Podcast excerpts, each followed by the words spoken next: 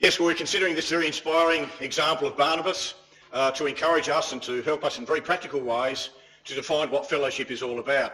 And as we learned last evening, of course, Barnabas was a very generous, generous person as far as his finances were concerned. And now we're going to layer that again and show that it wasn't only sort of in the practical support of widows and families that are in need. Now there's an individual brother who, of course, uh, needs to be accepted into the Jerusalem ecclesia. And Barnabas was the one who really was the catalyst for that whole process. So it shows that extra layer of his definition and understanding of fellowship and by implication for ourselves as well, there are practical lessons.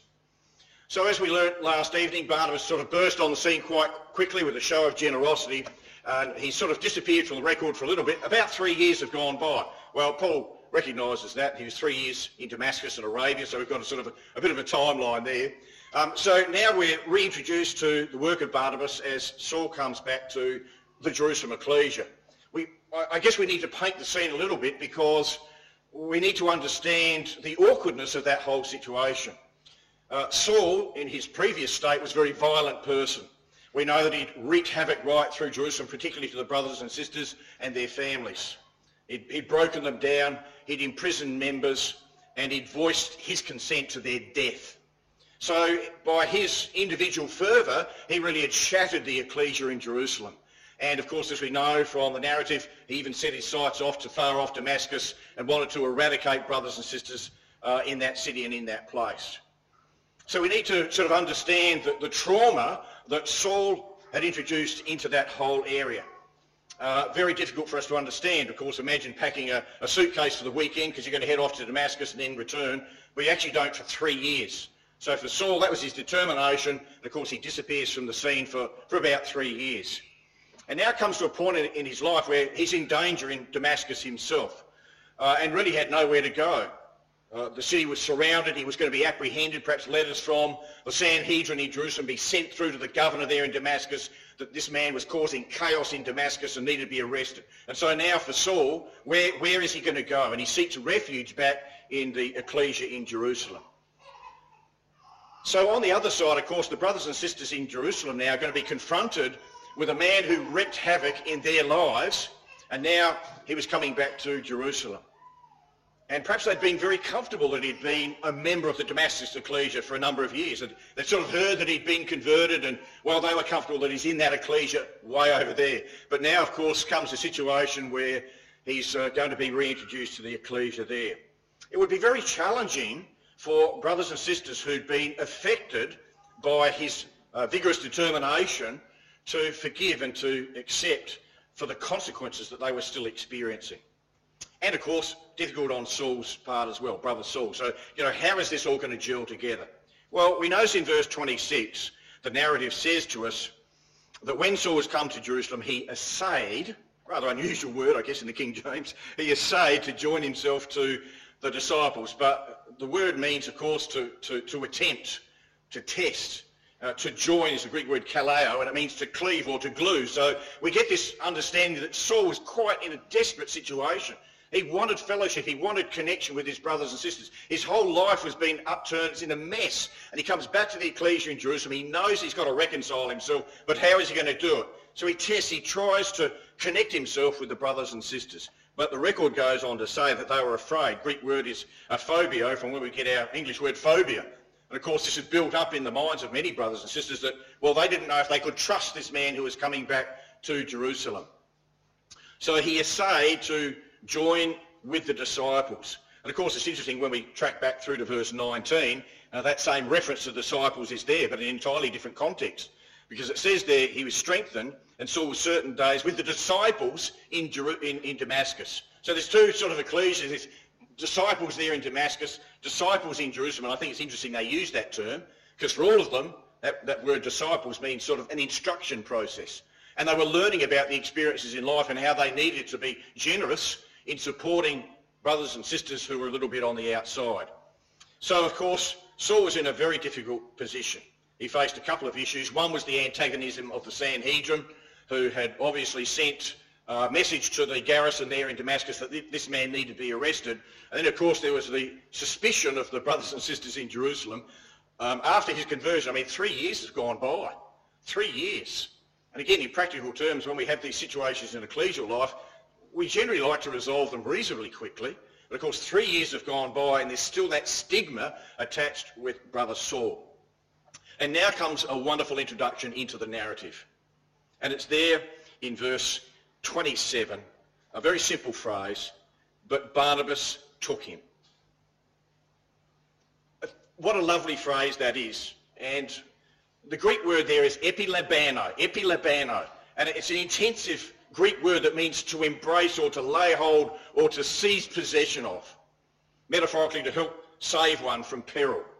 So here's Barnabas, and I can see him standing at the door of the Jerusalem ecclesia, and Brother Saul comes in uh, quite anxious with a little bit of trepidation, and Brother Barnabas just embraces him and welcomes him to the meeting. And that's sort of, to me, the idea of the word. Well, the same word is used when Peter was drowning in Matthew 14, verse 31, by our Lord Jesus Christ, who embraced Peter and lifted him out of that situation where Peter was floundering, drowning in the water.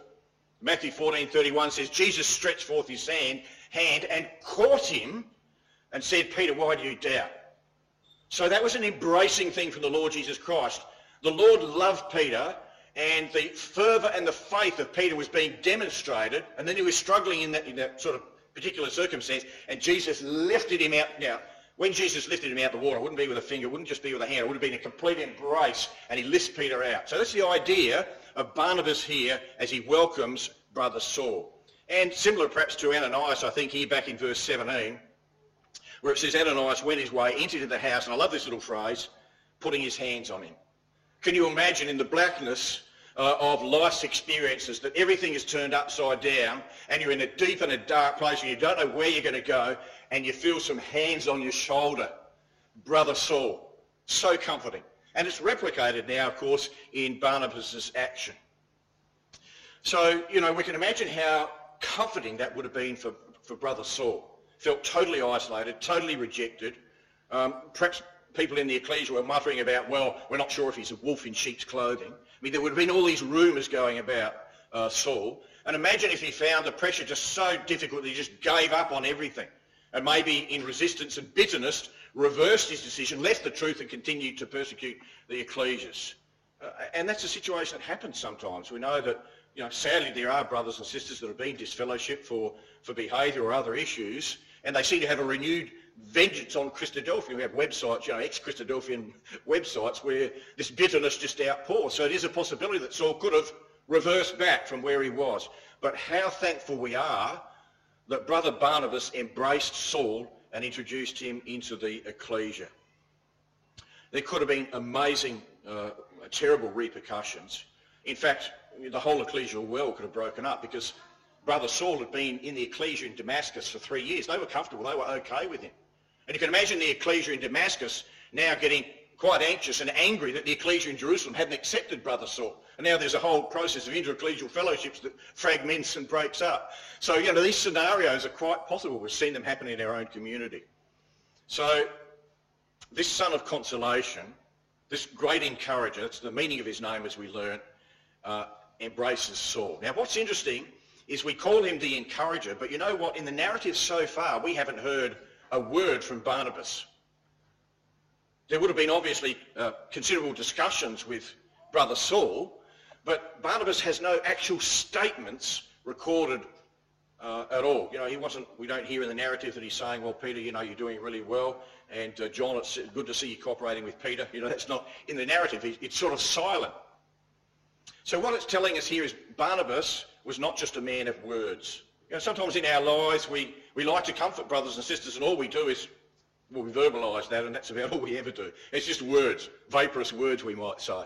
But Barnabas was actually a man of action.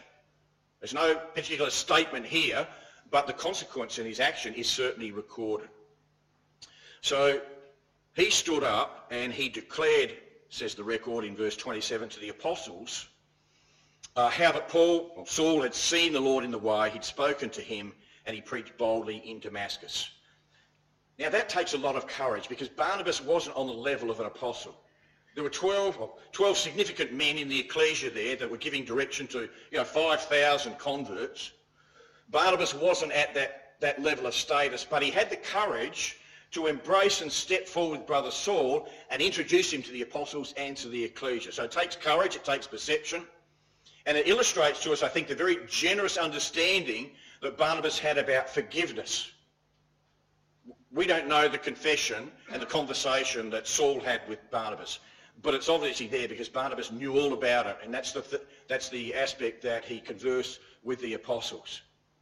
So I think, you know, as we come before the table of the Lord, and there's the illustration of immense forgiveness here for us that we need, I think we need to challenge ourselves. Do we have the same generosity of forgiveness when it comes to repairing and restoring and encouraging brothers and sisters that are struggling or who perhaps have a problematic past?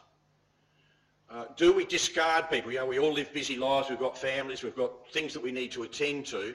Are we so busy with our own lives and focused on all the arrangements that we have in place that there are brothers and sisters that are falling aside or who are perhaps lonely in the ecclesia that, well, we don't have time for that? And if we are aware of that, do we, like Barnabas, try to nurture and advance these brothers and sisters so that they can reach their full potential? Uh, it requires courage, but also the gentleness of a Barnabas. he wasn't a rough brother. And this becomes one of the, the core characteristics, hallmarks of this beautiful brother who was known for his encouragement, but not only in words only, in a very practical way, he was able to embrace brothers and sisters, nurture them, and raise them up. So Barnabas sought out Saul and introduced him to the ecclesia. You know, in our own ecclesia, I've got the example in mind when we were running a, a series of seminars, and uh, we had a brother in our ecclesia that actually invited some of the uh, young men that had left the truth and gone off on their own ways, he invited them round to a barbecue. That's all he really did.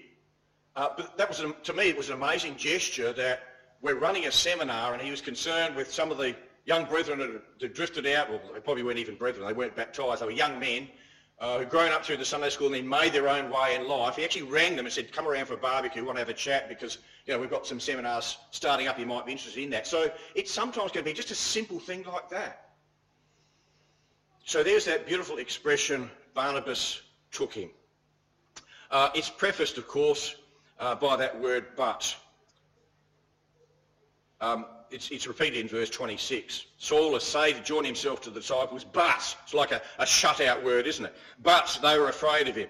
Then again in verse 27, Barnabas took him and brought him to the apostles and declared unto them how he'd seen the Lord in the way and spoken about those things to Barnabas. So it almost illustrates to us that it appears that Barnabas is the only one. Everybody was standing back, but it took a Barnabas to stand forward. Uh, Weymouth says, they believed not, however Barnabas came to his assistance. So Barnabas steps into that void, into that vacuum, and he takes Saul, he brings him in, and he, he declares, Barnabas declares on the behalf of Saul, uh, what had been happening in Saul's life. So there'd been obviously a deep discussion, and in fact the narrative points that way because it says that Barnabas told the apostles, the ecclesia, how that Saul had seen the Lord, all those events, how he'd spoken to him, and the, the historical events that happened after that, the preaching campaigns of brother Saul. And as well, when we link across, we won't go to Galatians, but Galatians chapter 1 uh, gives a bit of a, a, precursor to the events that were happening. And Paul makes a particular point in that epistle when he's writing to the Galatians. He says, I didn't see anyone that was prominent in the ecclesia when I came back to Jerusalem apart from Peter and James, the only two men that he saw. I saw Peter and James, but no one else. And the reason why he made uh, uh, and had discussions with Peter and James is because, of course, those two brethren preeminently had difficulties in accepting Christ as the Messiah. So, of course, you know, Peter, uh, in the denial of the Lord Jesus Christ. You know, I don't know the man and the, the way that Peter felt, the sorrow uh, after he had denied the Lord Jesus Christ. That was something that Paul Saul could attach to. And also, you know, James, the half-brother of the Lord Jesus Christ, who grew up with Christ and thought, well, is he supposed to be the Messiah? I don't think so. And now those men that come into the ecclesia were foundation members but they had a history that Saul wanted to have a discussion and a connection with because he had the same problem. So it's a wonderful thing for brothers and sisters to go through sometimes tough times in our life and we wonder, why am I going through this tough time? Uh, why is my faith being challenged? Or why are these circumstances coming upon me? It's so, brothers and sisters, we can connect to people who might be struggling with the same issues. You can become an encourager. By the tough times that you've gone through. And of course, there's Saul who, who connected to these brethren. So James tells us that we need to confess our faults one to another and pray for one another so that we can be healed. So what's this whole process all about?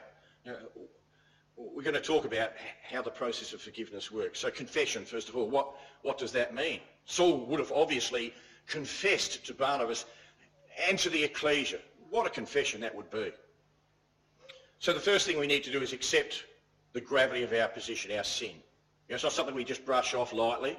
We accept that we've done some damage to people. We acknowledge as well that we need the help of others to restore and rebuild. We need to lean on other people. We can't do this independently. We're so thankful for our Lord Jesus Christ. We, we lean upon him this morning because we're not going to achieve the kingdom in any other way. We also accept accountability to the ecclesia, and that's what Saul and Barnabas are doing here. Barnabas didn't shuffle him off to somewhere else. He said to Saul, you know what? We need to confess, we need to rebuild, we need to repair, and you need to be accountable to the people that you've damaged.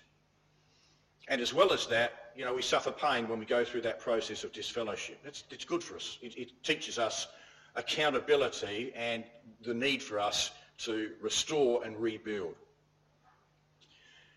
So I guess for ourselves we need to think about that. Could, could we become the encourager for a brother or sister who is struggling here in this meeting, who may be here physically but are struggling with their faith or family life or employment, educate, all of these things in the swirl of life circumstances, sometimes we find ourselves floundering and a brother and sister can be such a relief to us. Are we willing to get involved? I think that's probably one of the big questions. See, Bar- I, I, love Barnabas because he got himself involved in this situation. For most of us, we, we sort of step back and say, well, I hope the AB handled that because, you know, they need to do something. and that's not enough. We're here as a community. We're here as a family. We're here to emulate the Barnabas spirit of generosity on many levels and one of them is really looking after our brothers and sisters and finding out how they're doing. So we have to create that environment of openness and conversation with each other. That's who we have to become, and we can all do that.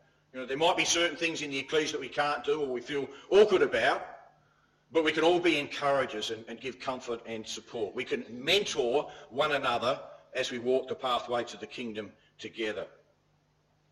And I, I, often wonder, you know, there's that beautiful chapter in 1 Corinthians 13, a definition of love. And I wonder, I like to think that when Paul was penning that, on the backdrop of all that was Barnabas. You know, it wasn't just a, a theorisation on what love is all about, but he had people in his life that when he's penning that, when he's penning this statement, love thinks no evil, bears all things, believes all things, hopes all things, endures all things, he's thinking of Barnabas because that for him was the true defin, def, definition of love. Well, what was the outcome? Well, we notice, of course, that in verse 30, we, we sort of read the statement here that he came into Jerusalem, uh, and the next minute they seem to be bundling Saul off to Caesarea and wherever after that. Verse 30 says, when the brethren knew, they brought him down to Caesarea and sent him off to Tarsus. Uh, now, now, I've read this wrongly, of course, on many occasions, and previously I, I read this sort of narrative because it seemed to me the ecclesia couldn't handle the situation, so they bundled Saul off to Tarsus because he was a problem. He's a hot potato that the ecclesia didn't want to, to be able to handle. And I guess in some ways, there's a, dis, there's a disappointment with the ecclesia here in Adelaide that we had that option. You know, in some places there's only one ecclesia, so you have to resolve it, and that's the right process. Well, here, of course, if you don't fix up problems, you just go down the road to another ecclesia, which is not helpful. But that's not actually the case here. The ecclesia actually were moving to protect Paul from external death threats. So when we read verse 29 and 30, it says, Saul spake boldly in the name of the Lord Jesus Christ. He disputed with the Grecians, and they were going to slay, they were going to slay him. And I love this statement. You see the word brethren? Which when the brethren knew, they brought him to Caesarea. So Saul wasn't a hot potato that were just pushing off because the ecclesia couldn't, you know, help or support him. It was a protective measure because Saul was just so enthused about the truth. He was preaching it everywhere. They could see in the man that he was fully converted. And so as a protective element, they said, Saul, um, there's some death threats. We need to give you refuge. Uh, and of course, they sent him back to his, his hometown. And it wasn't a fear. Well, verse 31 says, Then had the ecclesias rest through all Judea, Galilee, and Samaria, and were edified. It doesn't say walking in the fear of Paul. It says walking in the fear of Yahweh and were, were comforted. So they were, they were comforted because uh, Saul was now protected from those death threats that were coming, of course, by the Sanhedrin because he would have been a particularly targeted man. So they protected him from harm. And of course, there's this whole beautiful process of, of restoration. You notice they sent him to Caesarea. Well, who was at Caesarea? Well, when we go back to chapter, we won't do it, but you might make a note, chapter 8 and verse 40. Uh, Philip, the evangelist, was there, and Philip's best buddy, best friend, was Stephen, who Saul gave his voice to put to death Stephen. So Saul now goes back to the care of the brothers and sisters in Caesarea before he continues to Tarsus. It's Philip the evangelist who is there with his daughters. And Philip was associated, they were stewards together with Stephen that Saul initially was involved in putting to death. So you can, behind the scenes here, there's this amazing and beautiful process of restoration and rebuilding. Well, there's an additional detail. I won't go to this passage in Acts 22, verse 17 and 21. Saul repeats this, the whole narrative of what happened. But there was a statement, there was a vision, there was an instruction that came from Christ himself. There in Acts 22 it says, uh, the direction of Christ to Saul, make haste and get out of Jerusalem, depart from here, I'm going to send you to preach to the Gentiles. So there's this statement that Saul now should go and preach to the Gentiles. So the directive of the ecclesia was to follow the instruction of the Lord Jesus Christ. They're not doing it because they, he was a hot potato and they couldn't deal with it. They're following through the instructions of Christ that Saul should go and preach to the Gentiles and they send him off to Tarsus for the next 10 years. So we know that Saul was in the area of Tarsus for another 10 years because there's a blank spot in the chronology of, of Paul Saul's life. In Galatians 2 and verse 1, he talks about a 14-year period before he went back to Jerusalem. So three years in Arabia, of course, we add that on, uh, plus 10, and he's a year in Antioch, 14 years. So 10 years later, Barnabas goes and searches out for Saul to bring him on board to help him with the reconstruction or the rebuilding or, or the development of the uh, Gentile ecclesia in Antioch. Well, verse 31 says the ecclesia had rest, and there's two reasons for that. If you look historically, Josephus says there was a Roman invasion, so there was a distraction of course, everyone was worried about that. And secondly, the ecclesia had done, well, the ecclesia was in rest because Barnabas had done a massive re uh, reconstruction or reconciliation with Saul. So these, you know, little uh, incidents that, that happened and, and, were difficult for the ecclesia to work through had now been resolved by the generous spirit of Barnabas who made reconciliation with Saul. And of course, the brethren now caring for Saul um, helped him through to the pathway to Tarsus to preach to the Gentiles. So we need to think, brothers and sisters, about this whole process of forgiveness that we see Barnabas, Barnabas initiating and carrying through. And I want to talk about four aspects of forgiveness that we need to take on board for ourselves when we look at this beautiful spirit of Barnabas. Four aspects. First one, become a welcoming brother or sister. All right, this, this is our responsibility as individual brothers and sisters to do that. Barnabas shows us that. It wasn't the ecclesia that embraced Saul. It was by the initiation and the welcoming, welcoming spirit of Barnabas that Saul was able to find resolution. So we need to become welcoming brothers and sisters, especially when we have new members. I mean, it's, it's such a wonderful experience uh, when we have a new member and we can encourage and support them, but also when we have visitors uh, and other people that attach themselves to our ecclesia. Romans 15:7 says, receive ye one another as Christ has received us to the glory of God. So there's almost a correlation between the Barnabas spirit and his embracing and his receiving of Saul. And this is the command that echoes down to us as well. We have to be embracing. When a brother or sister is refellowshipped, we need to rebuild. You know, we don't plant them at the back of the hall and say, we'll sit there for another, you know, year or two and then we'll, we'll see how things go. It's we want to embrace them. And I do remember talking to a brother in America who said, we actually have, we deliver the right hand of fellowship when we announce the restoration of a brother or sister to our ecclesia. I thought that was a quite amazing, practical way of giving reassurance to someone who's done some damage to their own lives or the lives of other brothers and sisters of the ecclesia to restore them to a rightful position. A right hand of fellowship is given. We welcome you back into fellowship. so we need to be those sort of welcoming uh, brothers and sisters, for those that have been disfellowshipped and we bring them back, it's a new beginning for them. It's a new start for them. And we have to reinforce that aspect. And if you've travelled overseas, of course, you'd be recipients of incredible gestures of welcomeness. When you travel the, the world, it's just an amazing thing that wherever you go, there are brothers and sisters that will embrace, who welcome you into their homes. And again, I remember some amazing stories of, of um, visiting, well, there were interested friends who were newly baptised, and the brother dropped us off at the front of their house and said, uh, these brothers and sisters just been newly baptised, they're six months into the truth, but they want to have lunch with you. And I remember knocking on the door, and the door opens wide, and the brother's said, Brother Steve, Sister Beth, welcome. We've been waiting so long to catch up with you. We want to do the readings before we, we have lunch. Come on in. You know, just, wow, that is amazing. Never seen them in our lives, but we felt like, you know, best friends then and there. It was such a wonderful experience. So we need to be welcoming people because that's who Barnabas was. Second point is we need to be protective to the vulnerable. You know, we, we imagine that Saul, with all his confidence, and his determination, he was an individual that was strong, he had a massive backbone. But you know what? He was a vulnerable person at one stage in life. He lost his confidence. He needed restoration and rebuilding. And Barnabas became the protective person that helped him through that situation. There were others in the ecclesia that were suspicious about this brother Saul. We're not quite sure if he's genuine. Well, Colossians 3 verse 13 says, forbearing one another and forgiving one another. And if any man have a quarrel against any, even as Christ forgave you, so do you. There's the Barnabas spirit. You know, so historically, brothers and sisters, whatever little level of bitterness we've perhaps allowed to grow in our life, we need to let that go.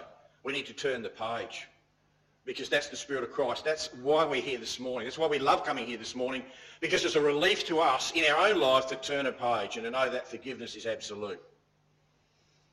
Times in our lives, for all of us, I think that we may be lonely, may be vulnerable, maybe because of a bad decision we've made in life or a statement that we've made to another brother or sister. And we need to show friendship to, to each other and to be protective of each other uh, as the ecclesia there was. And Barnabas really was putting his reputation on the line. It was quite a courageous thing uh, to help brother Saul. He's, he was putting his own reputation on the line, and sometimes we have to do that. Um, third thing is be patient. And we see this in the life of Saul. Ten years later, Barnabas is going to go and get brother Saul to help uh, build the ecclesia in Antioch. We have to be patient with one another. I don't think we are today because we live in a world of SMSs and amazing emails that just fly all over the place without too much thought. So we have to wind back and be patient. We, we can't expect radical change to happen in each other overnight. It takes rebuilding, it takes time. And as I say, 10 years, there was a, a quiet period in Saul's life as he rebuilt himself. We talk about Moses, of course, going into the desert for 40 years. Well, it wasn't much different for Saul. He had to have that same confidence rebuilding process. Paul wrote to Timothy, 2 Timothy 2, verse 24 and 25, he says, The servant of the Lord must not be quarrelsome, but kind to everyone, able to teach, and patiently enduring and correcting with gentleness. I see Barnabas as a very patient man, helping to correct very gently people that sort of were finding the way uh, difficult. And the fourth and last, last point is we need to see the potential in one another, not the problems. And Barnabas again did that in such an amazing way. He didn't see the problems that were swirling around the life of Saul. He saw the potential in this man as he went out and preached with great enthusiasm and energy. Massive potential there. And Barnabas was going to nurture that. He saw the potential in Saul, not the problems. And again, this is something that we all struggle with because we can see the problems in everybody else, not so well in ourselves. So we need to have the vision. When we see a, young person getting baptised, you know, we don't sort of in the back of our mind think, well, I hope that goes okay because I really know they're not where I would have thought they should be. We've got to see the potential that we can nurture these young ones into becoming, you know, eventually arranging brethren of our ecclesias. So that takes, again, a little bit of foresight. Paul wrote to the Thessalonians, 2 Thessalonians 1 verse 3, he says, we thank God always for you, brothers, as, is, as it is meet, because your faith grows exceedingly and the love of every one of you toward each other abounds. See, when Paul saw the potential in the ecclesia of Thessalonica, he didn't write about all the problems that they had. He said, we make mention of you because we hear that your love abounds. It's a very positive aspect that the Apostle Paul wrote to the ecclesia in Thessalonica about. So what we've seen this morning is, from our first study, is Barnabas now moves from being a generous person as far as money and possessions and assets is concerned in a practical way. We've seen him move from that now to be generous with his compassion. So this is a layer that we'll build on the character of Barnabas as we go through these studies. So questions for us as we think about the emblems now and as we prepare our minds to receive very graciously the forgiveness of our Lord Jesus Christ. Are there times when you see brothers and sisters or young people or visitors standing alone at the meeting? Do you detach yourself from your conversation and make an effort to encourage and involve them? You know, in ecclesial life, we like to talk to our family, to the people that we want to catch up on, but are there people that you notice who are standing alone? Uh, they may be struggling with something, or they may just like a, a hello and, and a welcome. So this is something that, this is the Barnabas spirit coming through. Up to now, there's no recorded statements by Barnabas. Is our encouragement, I mean, now there's another level, is our encouragement in words only, or do we involve ourselves practically in people's lives? There are people that we need to be able to support. Of course, we've talked about in this current situation of isolation.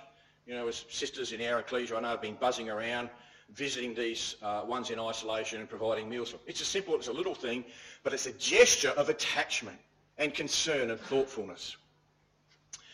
Uh, Barnabas listened to Saul's story in verse 27 and became aware of his background. Have we taken the time to have those conversations with brothers and sisters? Again, I'm, I'm going to say in our own ecclesia, I can remember a brother standing up and giving his life story as an introduction to how he came to the truth. And I'd been in the ecclesia for, I don't know, five or ten years. Did not know that background. And it was impressive. He had, his, his wife disconnected and, and walked away from him because he accepted the truth. I never really knew that. So there are lots of conversations that we need to have with one another about where we've been, what we're doing, and, and what's happening in our background. And finally, there are members in our ecclesias who've had a difficult past. Do we really forgive them, or are we tinged with some ongoing suspicion that, well, you know, maybe this will happen, or I'm not quite sure where they sit? we need to be able to divest ourselves of that and just work with the good. Just see the positive. See the opportunities to build and restore one another. This is the Barnabas spirit. So we now look to a man, of course, who really is superior from Barnabas in every single way. A man who has lifted us up, a man who has embraced us. And despite our past or maybe our present, brothers and sisters, that we're struggling with, despite the negative effect that we have on others sometimes with the things that we do or say, there's an all-consuming essence of forgiveness emanating from his example and from the emblems here upon the table. Our Lord Jesus Christ is generous with his forgiveness. And the Apostle Paul wrote this a little bit later. He says, the life that I now live, I live by my faith in the Son of God who loved me and he gave himself for me. The Apostle Paul never ever forgot that. It was sort of echoed in the, in the life and the gesture of Barnabas as a sort of a, a replication of the Lord Jesus Christ. But above and beyond that, Paul was just so relieved that all the damage he'd caused in his life to brothers and sisters in his ecclesia, that above and beyond that, Jesus Christ embraced him and gave him absolute forgiveness. We're here this morning to celebrate that in our own lives. May we commit to following then in the footsteps of our Lord Jesus Christ and have the fortitude and the maturity to develop within ourselves the Barnabas spirit and become brothers and sisters of encouragement and consolation. Thanks, brothers and sisters, be to God for his unspeakable gift.